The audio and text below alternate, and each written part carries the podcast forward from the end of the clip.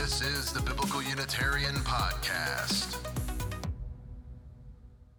Welcome to the Biblical Unitarian Podcast, the podcast that aims to start conversations about the oneness and unity of God and about the humanity of Jesus. My name is Dustin Smith, and as always, I will be your host. Thank you so much for tuning in to this week's episode. We have a great one for you this week, episode 313, entitled John's use of Deuteronomy chapter 18, verses 15a. Now, the Gospel of John uses several titles to refer to the person of Jesus. The Johannine Jesus is the Good Shepherd, he is the way and the truth and the life, he is the resurrection and the life, he is the door, etc., etc., etc. But one of my favorite titles that's given to the Johannine Jesus is that he is the prophet. Now, this prophet brings to fulfillment the promise made to Moses in Deuteronomy chapter 18, a highly important passage for New Testament Christology. And in Deuteronomy 18, Yahweh says that he will raise up a prophet in whom he will place his own authoritative words. This week's episode will begin a new series in which we examine the many ways in which the Gospel of John draws upon this passage of Deuteronomy 18, mainly verses 15 through 22, in order to illustrate Jesus as God's prophet. And this week we're going to look at Deuteronomy chapter 18, verses 15a, which basically means we're going to focus on the first part of verse 15. And basically, all of our translations say of verse 15 that Yahweh your God will raise up for you a prophet like me from among you, from your countrymen. And we're going to look at this passage and we're going to examine how the themes of this passage reappear throughout the Gospel of John. So, who is this prophet likened to Moses, and in what ways does the Johannine Jesus fulfill the promises in Deuteronomy chapter 18? Let's find out. On this week's episode of the Biblical Unitarian Podcast. Our first point today is looking at Deuteronomy's promise of a prophet like Moses. So I thought it made the most sense to begin by reading our target passage in order to familiarize ourselves with its contents. So, Deuteronomy chapter 18, and we're going to read verses 15 through 22. Yahweh your God will raise up for you a prophet like me from among you from your countrymen. You shall listen to him. This is according to all that you asked of Yahweh your God in Horeb on the day of the assembly, saying, Let me not hear again the voice of Yahweh my God. Let me not see this great fire any more, or I will die. Yahweh said to me, They have spoken well. I will raise up a prophet from among their countrymen like you and I will put my words in his mouth, and he shall speak to them all that I command him. It shall come about that whoever will not listen to my words, which he shall speak in my name, I myself will require it of him. But the prophet who speaks a word presumptuously in my name, which I have not commanded him to speak, or which he speaks in the name of other gods, that prophet shall die. You may say in your heart, How will we know the word which Yahweh has not spoken? When a prophet speaks in the name of Yahweh, if the thing does not come about or come true, that is the thing which Yahweh has not spoken. The prophet has spoken it presumptuously. You shall not be afraid of him. That's Deuteronomy 18, verses 15 through 22. Now, in the past, when I have offered episodes in the Biblical Unitarian podcast on Deuteronomy chapter 18, I've typically focused on verses 15 through 19. I haven't focused on verses 20, 21, and 22.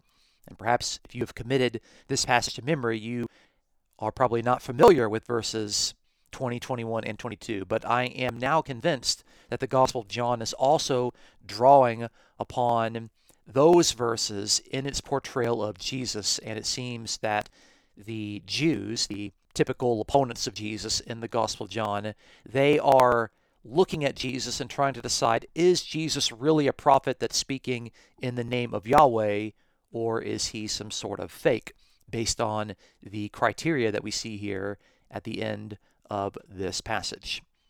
So, in this week's episode, we're just going to look at verses 15a, which also gets repeated in verse 18a. Again, this says, Yahweh your God will raise up for you a prophet like me from among you, from your countrymen.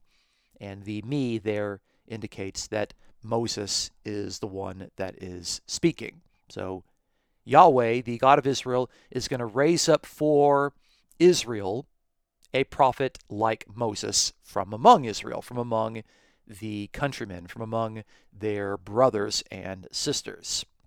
So let's move to the Gospel of John and see how it draws upon this particular passage, chapter 18, verse 15a, and takes its themes and characteristics and uses them to illustrate the Johannine Jesus. This moves us to our second point. Point number two how Moses anticipates Jesus in John. So, as we've seen in Deuteronomy 18, verse 15, Yahweh is going to raise up a prophet like Moses from among the people of Israel. So, there is a sense in which the coming prophet is someone whom Moses anticipates. And so, it's very interesting to see the number of times that Jesus gets described in the Gospel of John in a way that follows the introduction of Moses. And this, of course, would make sense because that's what the promise in Deuteronomy 18, verse 15, is trying to anticipate. So, at the beginning of the Gospel of John in the prologue, in chapter 1, verse 17, it says, For the law was given through Moses, grace and truth were realized through Jesus Christ. That's John 1 17. So you can see that while grace and truth were realized through Jesus Christ, he comes as kind of the second line in the parallelism of the law being given through Moses.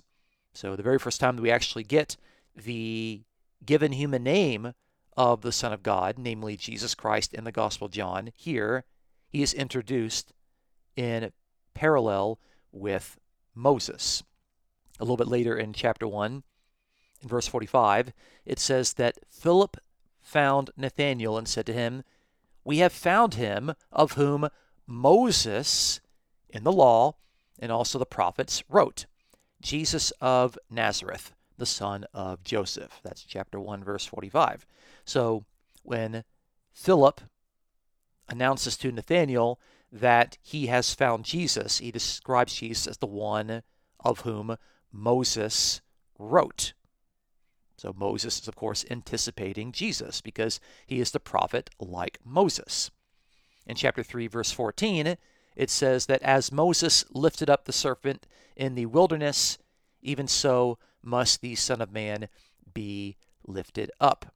That's John chapter 3, verse 14. Again, the lifting up of the Son of Man in his glory and being lifted up on the cross is set in parallel to the act of Moses lifting up the serpent in the wilderness. In chapter 5, verse 45, we read, Do not think that I will accuse you before the Father. The one who accuses you is Moses, in whom you have set your hope. This is Jesus talking in John chapter 5, verse 45. And clearly, his opponents are setting their hope in Moses, but Moses is the person who has anticipated Jesus. In chapter 6, verse 32, it says, Jesus then said to them, Truly, truly, I say to you, it is not Moses who has given you the bread out of heaven, but it is my Father who gives you the true bread out of heaven. That's John 6, verse 32. And the passage goes on, as we all know, and it indicates that Jesus is the bread from heaven. He is the true bread. So Moses is not the one who has given you the bread out of heaven, indicating something that took place in the past. It is the Father who now in the present gives this true bread. But notice how Jesus is the one who actively functions as the bread from heaven in a way that has been anticipated by the example of Moses. Moving on in chapter 7, verse 19, it says, Did not Moses give you the law? And yet none of you carries out the law. Why do you seek to kill me? Again, putting up Moses as this positive example that they're supposed to listen to, and Moses gave the law in a way that would anticipate Jesus. Jesus holds Moses in high regard, and the Jews should be holding Moses in high regard. But of course, Moses is anticipating Jesus. And later in that chapter, in verses 22 through 23 of chapter 7, it says, For this reason Moses has given you circumcision, not because it is from Moses, but from the fathers. And on the Sabbath you circumcise a man if a man receives circumcision on the Sabbath, so that the law of Moses will not be broken, are you angry with me because I made an entire man well on the Sabbath? That's chapter 7, verses 22 through 23. Again, the act of Jesus has been anticipated by Moses. And this all makes sense in light of the anticipation that we have from Deuteronomy 18, verse 15, the very first part of the verse, in which Yahweh is going to raise up a prophet like Moses. So if you're going to introduce Jesus in the Gospel of John as this prophet, you have to introduce him alongside Moses in a way that is Moses speaking favorably about this person. And of course, the prophet has to also speak favorably about Moses. This moves us to our third point. Point number three Jesus is called the prophet in John. So, a lot of people, when they do kind of a basic surface level study of the way in which Deuteronomy 18 reappears in the Gospel of John, they just simply look for the times in which Jesus is called the prophet. And of course, the prophet is not just any old prophet, like John the Baptist is a prophet but the prophet in particular is the prophet that has been anticipated from Deuteronomy chapter 18. So, we can see that this prophet is being anticipated in the first century based on the way that John the Baptist gets interrogated. So in John chapter 1, starting in verse 21, it says that they asked him, they asked John, What then? Are you Elijah? And he said, I am not. Are you the prophet? And he answered, No. Then they said to him, Who are you? So that we may give an answer to those who sent us. What do you say about yourself? He said, I am a voice of one crying in the wilderness, Make straight the way of the Lord, as Isaiah the prophet said. Now they had been sent from the Pharisees. They asked him and said to him, Why then are you baptizing if you are not the Christ, nor Elijah, nor the prophet? That's John chapter 1, verses 21 through 25. So it's very clear that this anticipated role of the prophet, not just a prophet, not just any old spokesperson for the God of Israel, but the prophet is a role that bears considerable weight. And they are basically asking John the Baptist, who does appear to function as a prophetic figure, Are you the prophet? And why are you baptizing if you are not the prophet? And this, of course, indicates that if John is not the prophet, then of course Jesus must be the prophet. And we could see this already in Jesus' interaction with the Samaritan woman in John chapter 4, verse 19, where she says to him, Sir, I perceive that you are a prophet. This is true. And this, of course, is pointing us to Jesus fulfilling the role of the prophet from Deuteronomy 18, verse 15. In chapter 6, verse 14, it says, Therefore, when the people saw the sign which Jesus had performed, they said, This is truly the prophet who is to come into the world. John chapter 6, verse 14. So they rightly realize that he is not just any prophet, he is the prophet. And Jesus does not dispute this particular point. In chapter 7, verse 40, it says, Some of the people, therefore, when they heard these words, were saying, This certainly is the prophet. Chapter 7, verse 40. So notice, they hear the words that Jesus is saying, and they conclude that Jesus absolutely is not just a prophet, he is the prophet. And it indicates that they were saying this with the imperfect tense of the Greek verb, indicating that they were saying this over and over. They were constantly saying, This certainly is the prophet. This certainly is the prophet. This certainly is the prophet. And so we can see from the perspective of the narrator framing his narrative that there's this increasing understanding and identification of Jesus as the prophet likened unto Moses. In chapter 9, verse 17, it says, So they said to the blind man again, What do you say about him? What do you say about Jesus? Since he opened your eyes. And he said, He is a prophet. So notice the prophet Jesus is able to perform miracles because he functions in this particular role as the prophet. So it seems pretty clear that the author of the Gospel John wants to frame Jesus as someone who is like Moses, and the author of the Gospel John wants to have all of these interactions between Jesus and his dialogue partners in which they rightly perceive that he is the prophet, and Jesus does absolutely nothing to deny these particular points. But there's one more important part of Deuteronomy 18, verse 15a, that we need to consider. And this is the part that gets left out of many Christological readings. And that's the fact that this prophet absolutely must be a member of the people of Israel. This moves us to our fourth and final point Jesus is a member of the people of Israel. So we can see when we go back and we read the passage, it says that Yahweh your God will raise up for you a prophet like me from among you, from among your countrymen. So the prophet will be like Moses, but he will come from among their countrymen, meaning he will come from among the children of Israel.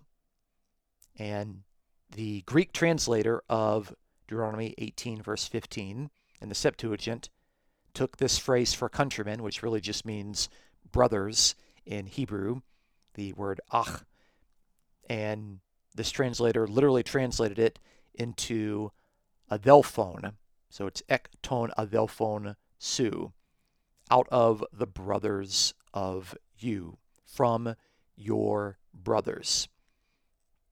So, in order to be a member of the countrymen of Moses, in a way that would qualify someone to even potentially fulfill this role mentioned in Deuteronomy 18, verse 15, and also in verse 18, one would absolutely have to be an Israelite.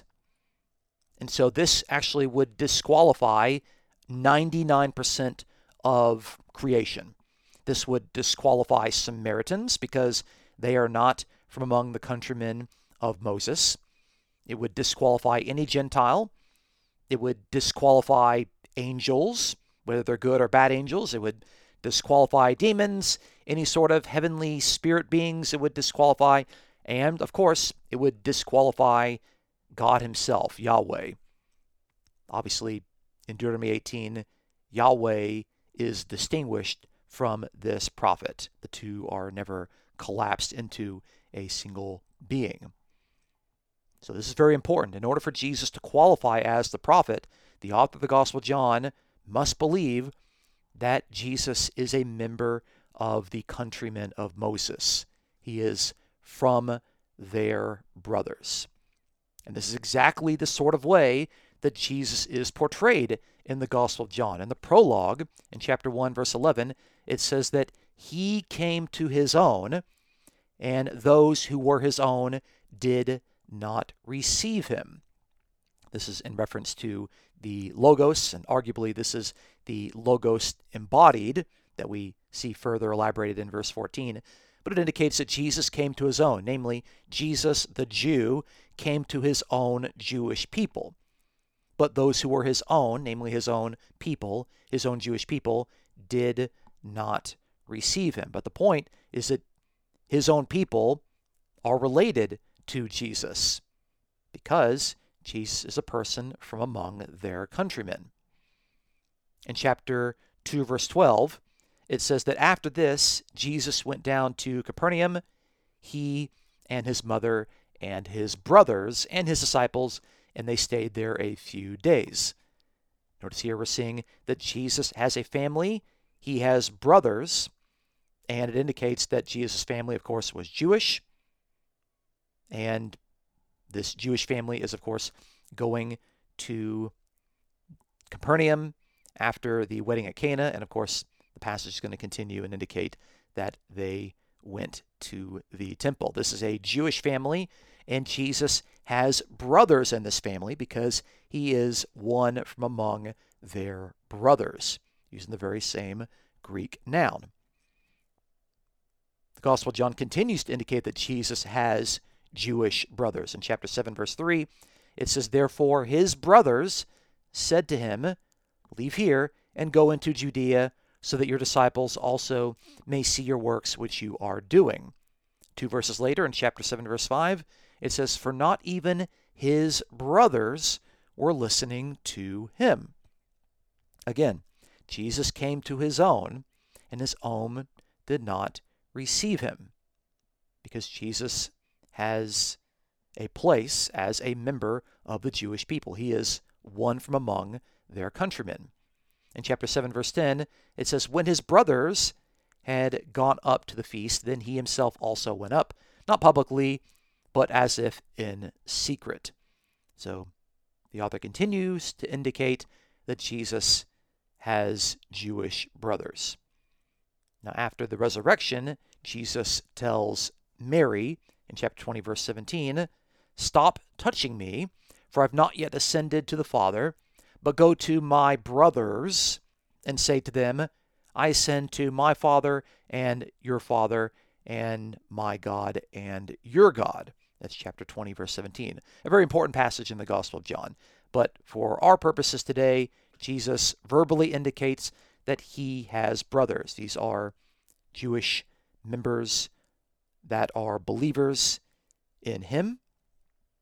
And so we can see that the very same language, down to the very same Greek word that's used in the Septuagint of Deuteronomy 18, verse 15, to where this prophet is going to be from among the brothers of Moses. That same word is used multiple times to describe Jesus. So, in sum, the Gospel of John goes to great lengths to portray Jesus as the prophet likened to Moses by just comparing the first part of Deuteronomy 18, verse 15. We haven't even read all of it. Just by looking at the first part, we've observed three ways in which the narrative of John illustrates Jesus as the fulfillment of this important promise figure. First, Jesus is anticipated as a figure like Moses, often being explicitly mentioned after Moses is described in the narrative. And this would recall the line that the prophet is like me, namely like Moses. Second, Jesus is frequently called a prophet and sometimes the prophet, which would naturally echo the specific role mentioned in Deuteronomy 18. And third, Jesus is portrayed as a member of Israel, a countryman, and a brother.